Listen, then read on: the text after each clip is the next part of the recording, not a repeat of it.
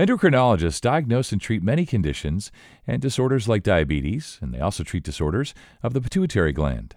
And I'm joined today by Dr. Fatima Kazi. She's an endocrinologist with Franciscan Health. And today she's going to help us to understand the pituitary gland, what it does, how it works, and how she can help folks with pituitary disorders. This is the Franciscan Health Doc Pod. I'm Scott Webb. Doctor, thanks so much for your time today. We're going to talk about pituitary disorders and what that means and how you diagnose and treat folks. But before we get there, just tell us more broadly about the specialty of endocrinology. An endocrinologist is a healthcare provider who specializes in the field of endocrinology. That is a field in medicine that studies conditions related to your hormones an endocrinologist will diagnose any endocrine problems or any hormone conditions that you may have. They'll develop treatment plans, management plans accordingly, and prescribe medications. We would also follow up on the treatment plan, and if there's any complications, any side effects from these treatment, I would be the person for that. Yeah, and I actually have spent a lot of time with an endocrinologist because my son was small for his age and his HGH, human growth hormone, was doing absolutely nothing.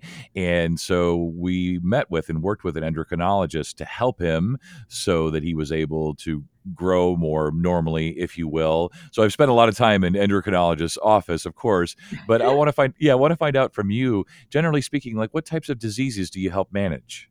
Endocrinology is actually quite a broad field, I would say. There are a lot of glands in the body, and any hormone signals that goes to those glands, those kind of come under the umbrella of endocrinology. Typically, we manage diabetes. That's, I think, one of the bigger ones that everyone kind of knows about. So, diabetes, any thyroid disorders, any pituitary disorders, cholesterol problems, also known as lipid disorders. Those are all kind of the big issues or big problems that we deal with. In addition, we also talk about bone health. Osteoporosis is another problem that endocrinologists take care of, adrenal disorders. So, all glands and uh, bone related issues come under the umbrella of endocrinology. I think, doctor, the pituitary gland is one of those things, maybe sort of like the spleen, you know, in the human body. Like most of us, we sort of know what some of these things do uh, and what they're for, but it's good to have your expertise. So, what is the pituitary gland and uh, what does it do or how does it affect the entire body? I always tell my patients about the pituitary gland. I kind of call it the master gland because it really is that gland that kind of sends all the signals down to all the different organs of the body. It is a small pea sized gland, but it's really a very, very powerful gland in itself. It's a small gland located at the base of your head or base of your brain, if you may say so. It's part of your endocrine system. It's in charge of making several different hormones. It tells other endocrine systems how to release those hormones, when to release it, and fine tunes. Sure. Um, hormones, as you may know, they're chemicals that coordinate different functions in your body. They carry messages throughout your body, through your blood to different various organs, your skin, your muscles, tissues. And then these signals tell your body what to do and when to do it.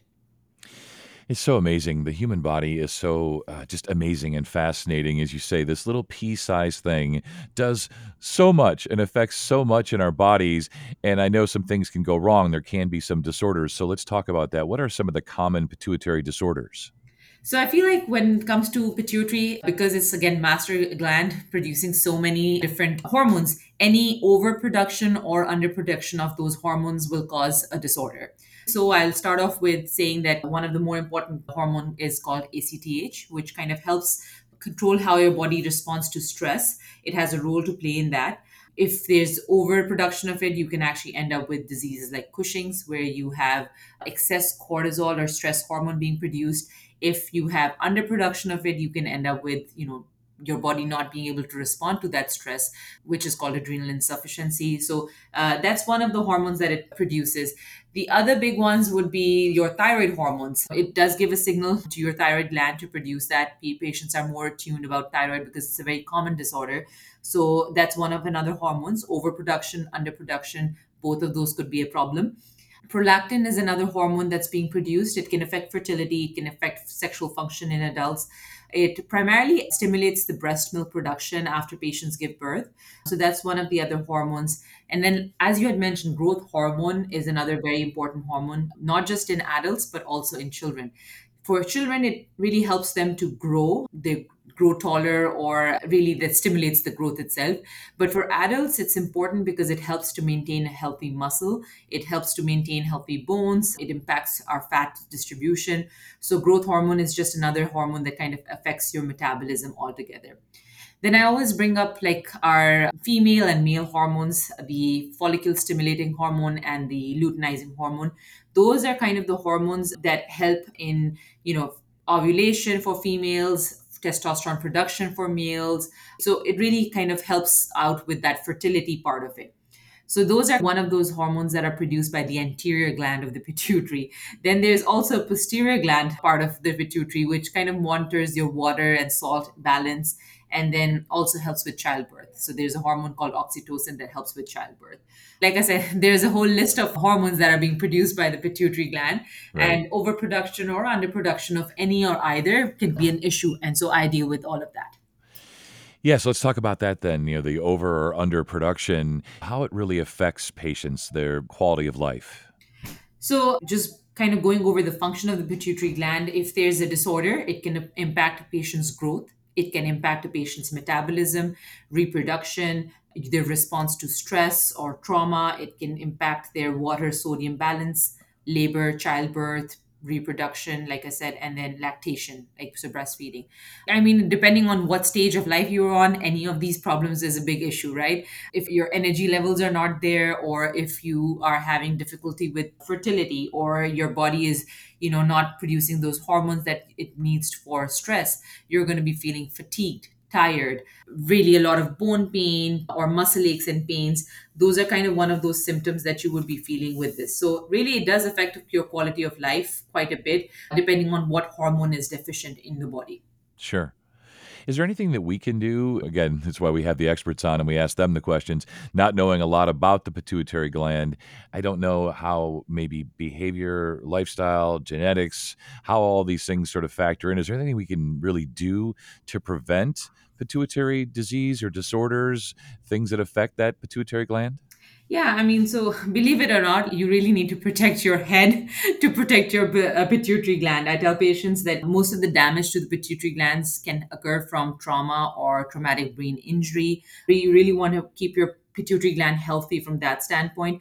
Obviously, there is that component of having a growth on the pituitary gland that's not really in your control but really preventing traumatic brain injuries is an important factor so when it comes to that if you're in a vehicle make sure you're wearing a seatbelt if you're driving a motorcycle make sure you're wearing a helmet. Make sure if you're you know at risk for falls you are careful about that. You prevent any falls at home. You remove any obstacles any tripping hazards in the house. If you're an older patient who requires a little bit of assistance with walking aids make sure you're using your cane or walker as you have been prescribed. If you have problem with your vision make sure you're keeping your glasses on all the time if you have children you make sure that they stay safe. The areas they play areas are kept safe so that they're not falling and hitting their heads. Sure. Yeah, it's so interesting again why we have the experts on because most of us think, well, the head injuries and the reason to avoid them would be because of brain injuries and concussions and things. I don't think anyone besides someone like yourself would think, oh, and also we need to protect our pituitary glands, right? Yeah, yeah, absolutely.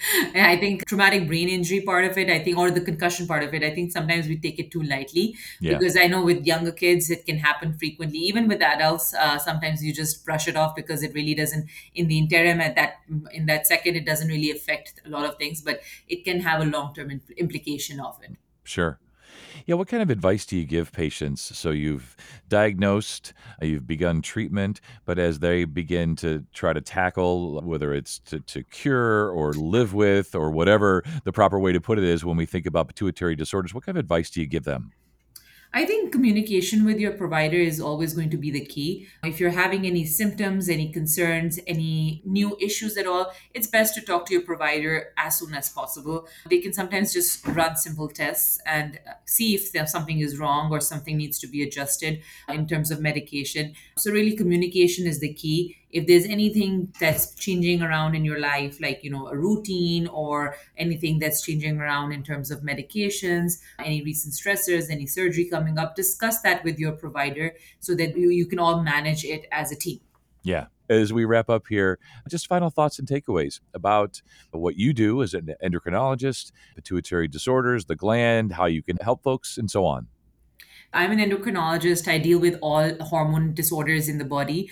Any glands that are overproducing, underproducing those any hormones, I take care of that. If you think you have any concerns with hormone imbalance, with hormone issues, you know, talk to your provider, whether it's your primary care physician, whether it's a specialist you're seeing, and they can always refer you to me as endocrinologist. Like I said, a lot of times we really rely on just basic blood testing. So it's a simple way for us to see if really the problem is coming from a hormone imbalance or whether or not something else needs to be evaluated. Take charge of your health and talk to your provider, and you know, we can always help you out in figuring out if there's a hormonal issue. Yeah, that's perfect, right? People just need to sort of be proactive, speak up for themselves, speak with their providers, be referred to someone like yourself. As you say, diagnosis is fairly easy, and then it becomes about the management and treatment and so on. So, Doctor, thanks so much for your time today. You stay well. Thank you. You too.